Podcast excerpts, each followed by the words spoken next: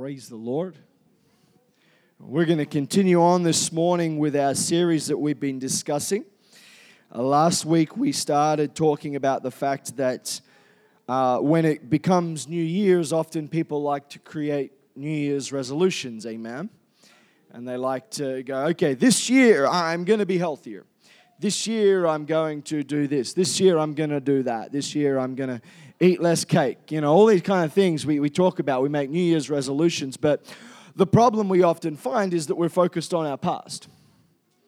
Right? And because we focus on our past, we can't see where we're going clearly. And so, our first lesson we were talking about last week was this idea that yes, we need to repent of the mistakes we've made in our past. We need to go and begin again, but we don't need to keep going back to it and looking at it. We need to move forward. Amen? We need to move forward. And today we're going to continue on with this series of lessons. And if you got your Bibles, I've got a, a series of scriptures I want to read with you. So why don't you turn with me to John chapter 15, the Gospel of John. It's good to see everyone that's here this morning. I, I, see a few unfamiliar faces, and we're very grateful that you're here today. Don't stay unfamiliar for long. I'm glad you came. I want you to keep coming and there's a place here for you with us. John chapter 15. We're going to go to verse 5. Everyone say amen when you're there.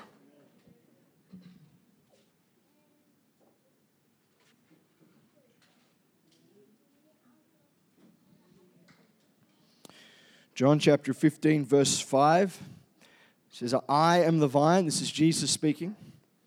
I am the vine, you are the branches. He that abides in me and I in him, the same brings forth much fruit. For without me you can do nothing. Turn with me now to the book of Galatians.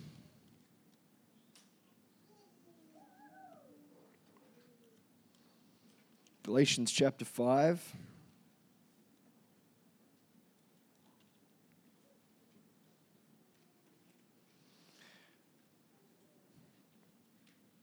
Start reading in verse 16.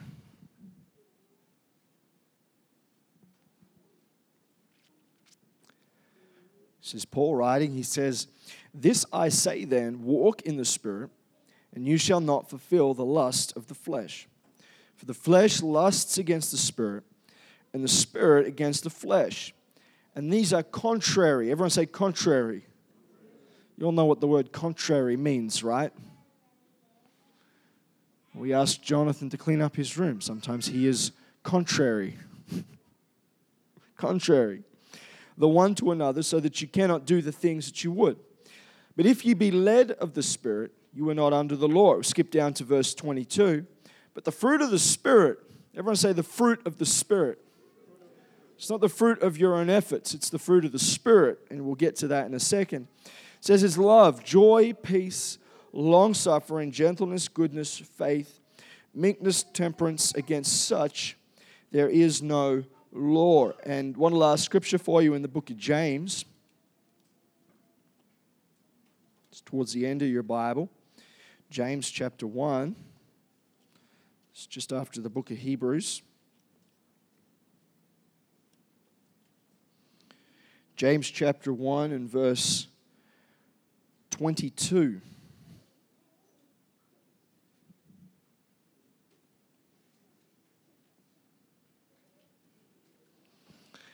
Everyone say amen when you're there.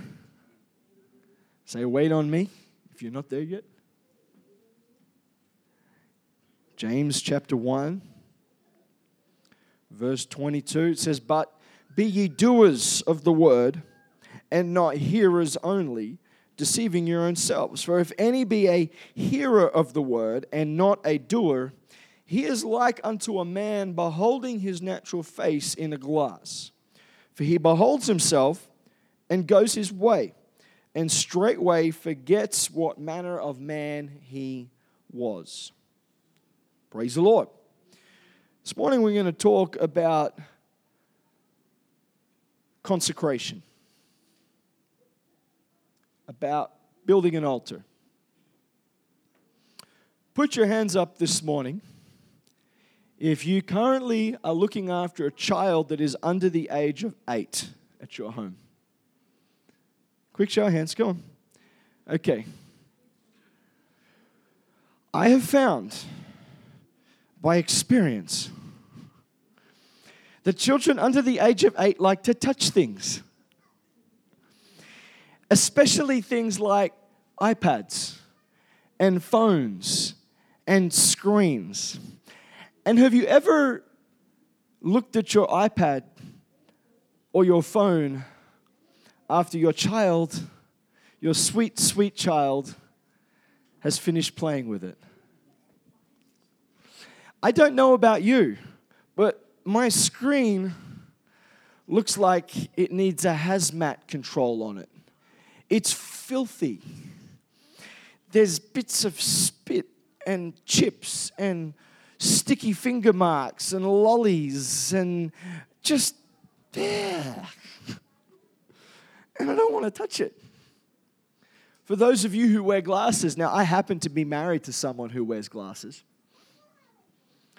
And if I happen to kiss her and my cheek brushes her glasses and leaves a little smudge on her glasses, oh my Lord, have mercy. She got to pull them off. She got to clean them and polish them and. And then if she gets a scratch on it, oh my goodness, there's a scratch on my glass. Oh, I can't see. I'm blind. I'm being a little bit facetious. I got the microphone.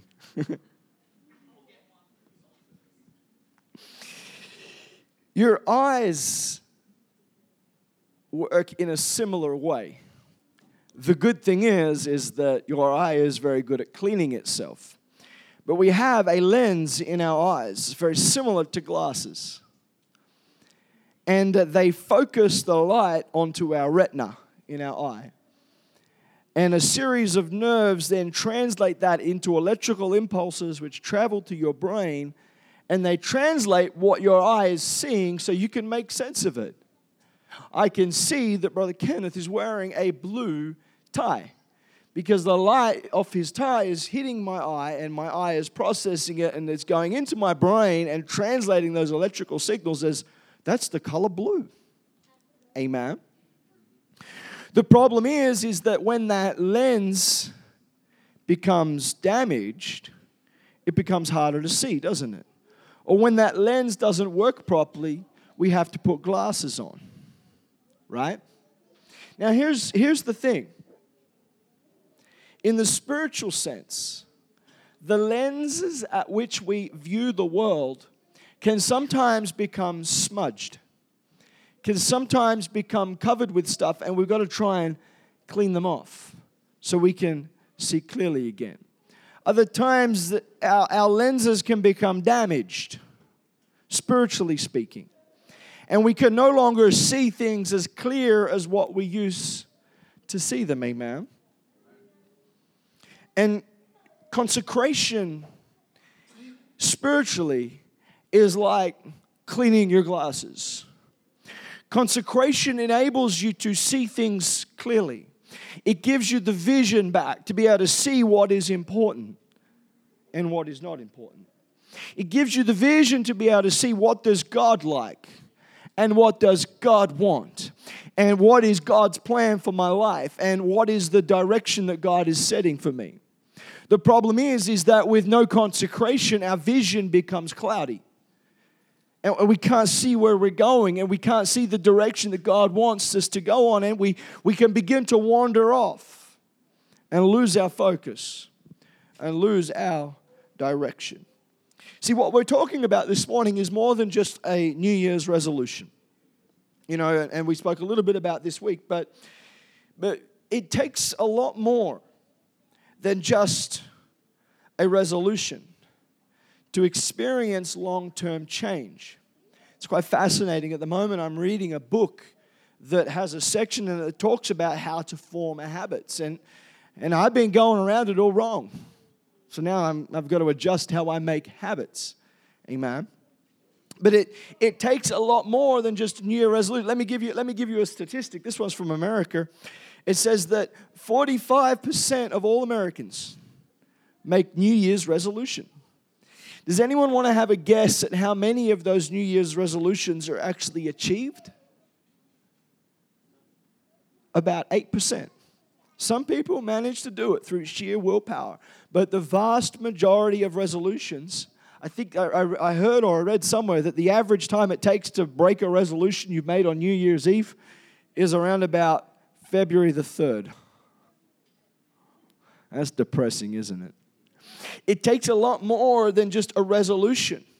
It takes a lot more than just mental willpower and a moment of passion and excitement to be able to truly change your life and turn your life around. For long term growth, spiritually speaking, and for long term change, we need more than just resolutions, we need godly consecration. In Galatians chapter 5, we read it already. Why don't we turn back there again?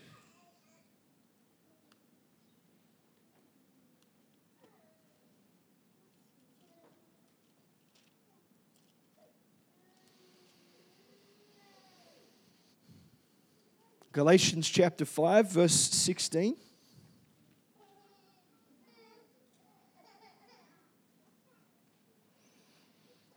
says, This I say then, walk in the Spirit and you shall not fulfill the lust of the flesh. For the flesh lusteth against the spirit, and the spirit against the flesh. Or, in other words, they are against each other, they are diametrically opposed to each other. They both want completely and utterly different things. They are contrary the one to another. So you cannot, someone say, you cannot. You cannot do the things that you would. You cannot perfect yourself with your own hard work. You cannot just make up your own mind and your own will and by your own power and your own strength and say, I am going to be a better Christian. It doesn't work like that. It just doesn't work like that. It is only when you walk in the Spirit that you can stop catering to the things that your flesh desires, the, the, those, those impulses that we try to keep under control. Amen. And walking in the Spirit helps you make choices that bring your life and bring your purpose into focus. Someone say, Amen. amen. See, in Galatians chapter 5 and verse 22, it says, But the fruit of the Spirit is love, joy, peace long suffering, gentleness, goodness, faith, meekness, temperance.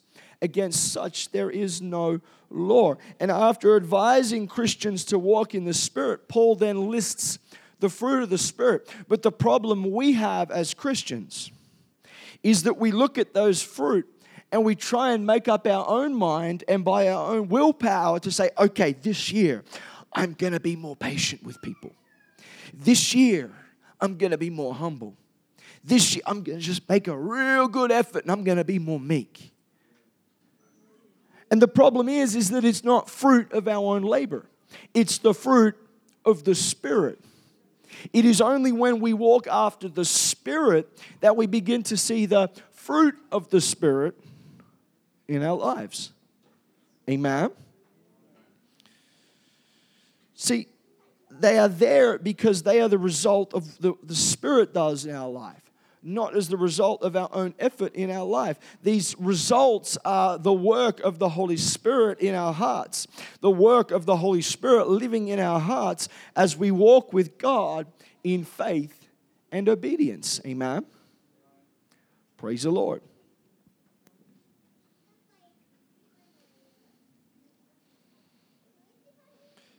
Let's go to John chapter 15.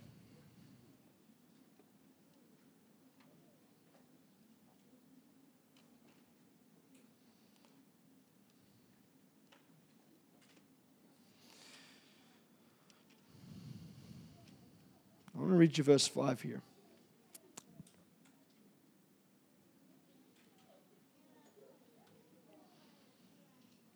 I am the vine, you are the branches. He that abides in me and I in him, the same brings forth much fruit. Now, this is the part we often skip over. right? We, we like the, yeah, abide in me. He abides in me. Yeah, yeah, we're with Jesus. We're all good. We're walking together. It's going to be great. But we miss this last part in the verse. It says this For without me, you can do what? Nothing. Wow. So, what that's telling me as a Christian is that if I truly want to be a Christian, if I truly want to live for God, I need to realize that I will never make it on my own. I will never do it by my own willpower. I will never be able to make myself good enough. I have to come to God and I have to say, Jesus, allow your spirit to lead my life. Let my life be 100% submitted and dedicated to you so that I can have the fruit of the Spirit, so that I can walk after the things of God, so that I'm not falling and fulfilling the lusts of the flesh. And it's got to be 100%. Because without Him, we can do what? Nothing. That's right. And so this year, our main course of action should not be to solemnly swear that I will do better it should not be necessarily just to do a better diet or to, to break a certain habit or, or to not keep falling and sinning in a one particular way that we keep doing. But and, and it should not just include this. Do we ever do this? Uh, maybe I'm the only one that does this. Right? Where we, we mess up with God and we go, God, I promise never to do that again. Hello? When I was younger, I used to do it all the time. Oh God, I messed up. I promise God, I promise God that I will not do it again. The problem is, is I'm trying to do it in my own willpower. What happens? For a while, my willpower lasts, but because it is based in flesh, eventually I break my promise and I muck up again. Oh God, I promised to do it again. Hello? You see, those kind of promises are usually made in the heat of the moment. And, and, time moves on, and resolve begins to fade, and resolutions are broken. And, and the problem with that is it begins to breed feelings of failure in your heart. You begin to feel like, man, I just can't live for God. I keep messing up. And, and the, the more we try and do it in our own willpower, the more we fail. And it starts to begin a cycle that just begins to happen over and over and over and over again in, my, in our mind. But what we need to do is instead of promising God, we need to learn how to practice consecration in our life every day. When we make a mistake, and we're going to make a mistake, get up not so much with a renewed resolve to not mess up again, but get up with this understanding that I want to make a renewed consecration to Jesus Christ. You know, in the Bible, people built altars as an act of worship and consecration. And to, to consecrate something means to set it apart as sacred. And so when you consecrate your life to God, what you are doing is you're setting your life aside for the purpose of God and saying, God, I'm going to dedicate my life to you.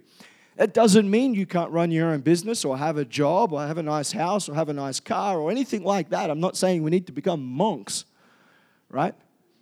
But it means that God's priorities become our priorities. He becomes our number one focus, and we look to Him for direction and purpose in our life. Amen. Many people do not really understand what it means to be consecrated. As a matter of fact, often we're very, very quick to claim that we have consecrated our lives to God. Oh, I'm a Christian. My life is consecrated to God. The problem is, is that I've seen it in my own life and I've seen it in the lives of others, is that just because we say these things, often we still live lives that are far from what we say they should be if we were truly consecrated. Amen. But here's the thing consecration demands sacrifice and it demands dedication. To call yourself a Christian is, by definition, to commit every area of your life to Jesus.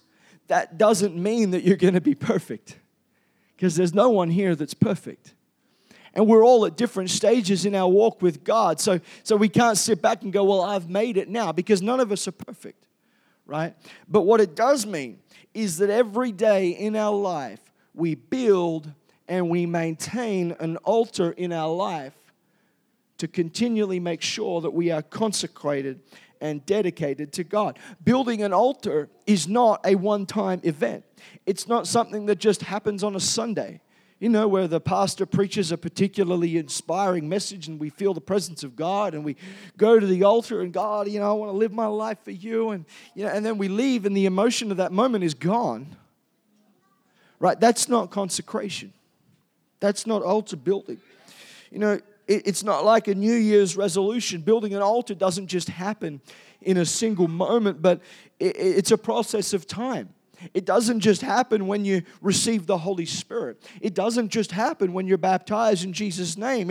it's not something you just do and, and click off a checklist and go, yep, altar built, read my Bible today, and pick up the milk. That's not how it works. That's not how it works. You see, think about it the very term building. It denotes something that takes time. Amen.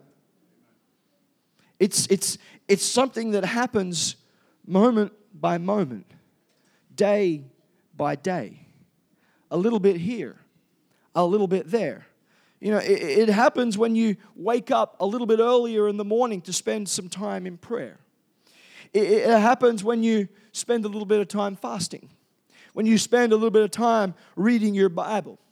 It, happens in your life when you make choices that are based on purity and integrity and choices that are based on God's word. Amen. It's not like playing with Lego, right? It, it's, it's, it's hard work, it requires sacrifice, but it also pays eternal dividends because we get closer to God and we become more like Him. You know, all, all structures must have a foundation, and, and an altar is no different. And the foundation that we need to build our altar on in our life. And I'm not talking about a literal altar, okay? I don't want people going home building a literal altar in their home, right? I'm talking spiritually here. The foundation, it must be built on the foundation of God's Word. Church, we need to read our Bibles regularly. You cannot just read your Bible on a Sunday while you're waiting for the worship service to start. That's not a very good foundation. Amen. We are to think about what we read. Write down questions. If you if you read something in the Bible, you don't understand it, don't just skip over. Write a question down. Bring it to me. Bring it to one of the leaders. Say, hey, can you explain this to me? Can you help me understand what the Bible is saying here? You know, it's, it's, and here's another little hint for you it's, it's more beneficial to read a few scriptures thoughtfully than to try and read 10 chapters and have no clue what you've read. Right? As, as pastor, I would rather you read three verses in the morning every day and make a habit out of it than once a month read the entire Gospel of John. Because you'll miss part of it. You won't understand it all. But if you read a little bit and you think about it, you know, Timothy, Second Timothy.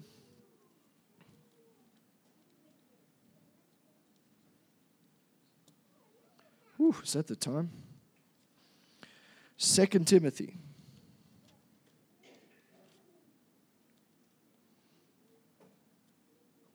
Second Timothy chapter 3 verse 16 it says all scripture everyone say all all means all. All scripture is given by inspiration of God and is profitable for doctrine, for reproof, for correction, for instruction in righteousness. Amen. The word of scriptures are, as it were, breathed from the very mouth of God. That's what it means there when it says that scripture is given by inspiration of God. It means God breathed. And they are useful for teaching, for rebuking, for correcting, for training, for instruction. And it says in verse 17 that the man of God may be perfect. Now, that doesn't mean perfect like we think the word perfect, it means complete right? Furnished unto all good works. When we build the altar of our life on God's word as a foundation, our life can become complete. our life can be ready to do what God wants it to do because that is the foundation that we build. Amen. Joshua chapter 1 and verse 8. In the Old Testament now. I know I've got a few scriptures here this morning, but this is a um, an important important way to start this new year. Joshua chapter 1 verse 8 It says, This book of the law shall not depart out of your mouth. You shall meditate therein day and night, that you may observe to do all that is according, according to all that is written therein. For then you shall make your way prosperous, and then thou shalt have good success. When we constantly meditate upon God's law, we become prosperous and successful. Now hold it. Let's not start getting dollar signs going, ooh, prosperous. No, no, no, no. That's not what the Bible's talking about. It's talking about that our lives will be fulfilled. It means that we'll have the fruit of the Spirit growing in our heart. That's what it's talking about when we're prosperous. When we meditate upon God's word, when we're thinking about God's word, when we're when we fall asleep with God's word in our mind and we wake up and we start reading God's word, it begins to have an effect on our life. Amen. Romans chapter 15. We're roaming all over the Bible. Romans.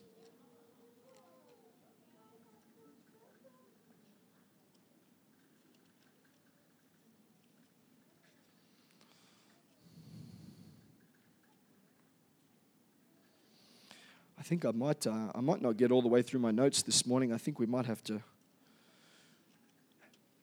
carry on with this lesson next week. Romans chapter 15.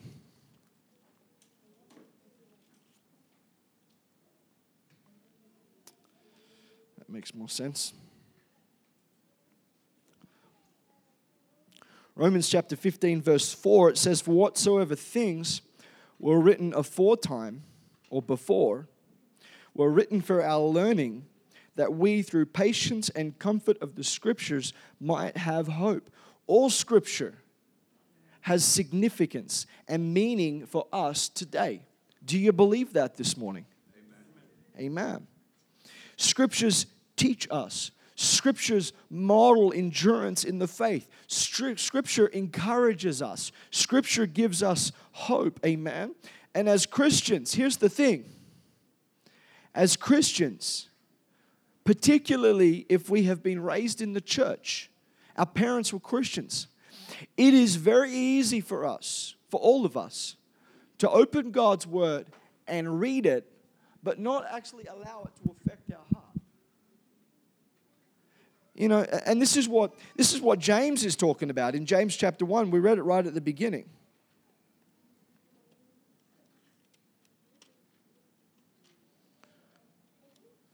Says in James chapter 1 and verse 22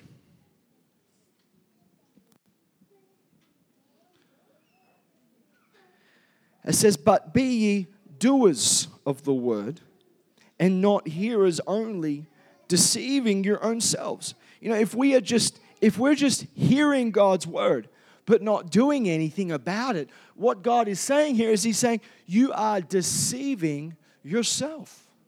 Yeah, and I think that's the challenge that we have sometimes as Christians is we, we lull ourselves into a false sense of security. We think, well, I, I go to church and I hear God's words. I must be okay, right?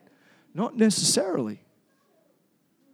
But unless we are allowing God's word to actually act upon our heart, and unless we are taking action in our life, unless we are actually being obedient to God's word, you know, it's like when you go visit, like there's a, there's a particular um, a lookout on the bottom of Australia, right in South Australia, looking over the the um, the Great Australian Bight. It's called big ocean down there, right? And it's a sheer cliff, and it's like eight nine hundred meters to the bottom, and it drops straight down. Do you know what kind of barrier they have installed there? To stop people from falling off the edge. It's a rope fence. It's about that high off the ground. It's tiny. All you need to do is just go, and then you're about that far from the very edge of the cliff. And there is a sign there, a very, very helpful sign. It says, Please don't step over the rope because it's not safe. The problem we have spiritually as Christians is we read the sign of God's word and we ignore it. And we step over the rope. You know, and, and James goes on to tell us. He says, If any be a hearer of the word and not a doer, this is what he's like. He's like a man beholding his natural face in a mirror. And he beholds himself and goes his way and straightway forgets what manner of man he is. Or in other words, it's like, you know, you come home, you, you, you, okay, you're at work. You've just had your lunch you're about to go out and do a really, really important meeting, and you go into the bathroom and you look at yourself in the mirror, and your tie is all like this, and your hair is all messed up. You've been chewing on a red pen, and so you've got red ink all up the downside of your mouth. And you see some leftover lettuce from the salad you had hanging out the side here. And you think, wow, that's horrible. I better get myself fixed up before this really important meeting. And then you leave the bathroom, but you don't do anything about your face. That sounds kind of ridiculous, doesn't it? You'd think if you saw all those things wrong, you would do something about it before you went to your meeting. But here's the problem spiritually, that's the trap that we fall into. Sometimes, you know, we, we get God's word it's a mirror into our hearts and into the very depths of our soul. The Bible says that it divides asunder, separating marrow and bone, and it shows what's going on in our life. And we open it up and we go, Oh my Lord, that's horrible. But then we close it and we forget what we've just seen in God's Word. And nothing changes in our lives. See, that's why we can't just be hearers of the word, but we must be doers as well. And so, being an altar requires a foundation of God's word. And it requires more than just reading God's word, it requires reading mindfully. It requires reading with a receptive heart. That, that before you read God's word, you say, God, you know, I want my life to be more like you, Lord. Show me, Lord, in your scripture what I need to change in my life. Give me a word, Lord. Make me more like you today. And it requires reading and applying it to our life. And that's the biggest thing that I can leave you with today. Why don't we all stand? We're gonna we got I got another two pages of notes, so we'll continue on with this next Sunday. But don't just read God's word, but, but be determined. I'm to be obedient to God's word. You see, it's, it, it's in obedience that God's word begins to have an effect on us. Amen? We are kept safe when we are obedient to God's word. True story. If, if, if, I tell my, if I tell my son, don't touch the stove, it's hot, and he touches it, what's going to happen? he'll get burned. But if he is obedient to what his dad's word is, hello? He's safe. If we are obedient to what our Father has given us, the Word of God, and we build our life on that, and we're determined to be obedient to everything we can find in God's Word, and we allow God's Word to, to shape our life and direct our life and give us guidance, That'll start the foundation of the altar that we need for consecration and dedication in our life. Praise the Lord. Next week, we're going to continue talking about this. This is an important subject, and we're going to we're to talk about what fortifies our altar, and that's that's prayer. If reading your Bible creates the foundation for your altar, it is prayer that strengthens it, and it's prayer that brings it together. And we're going to talk about about prayer next week. But For now, why don't we just close our eyes? And let's just talk to the Lord right now. Jesus, I feel your presence here this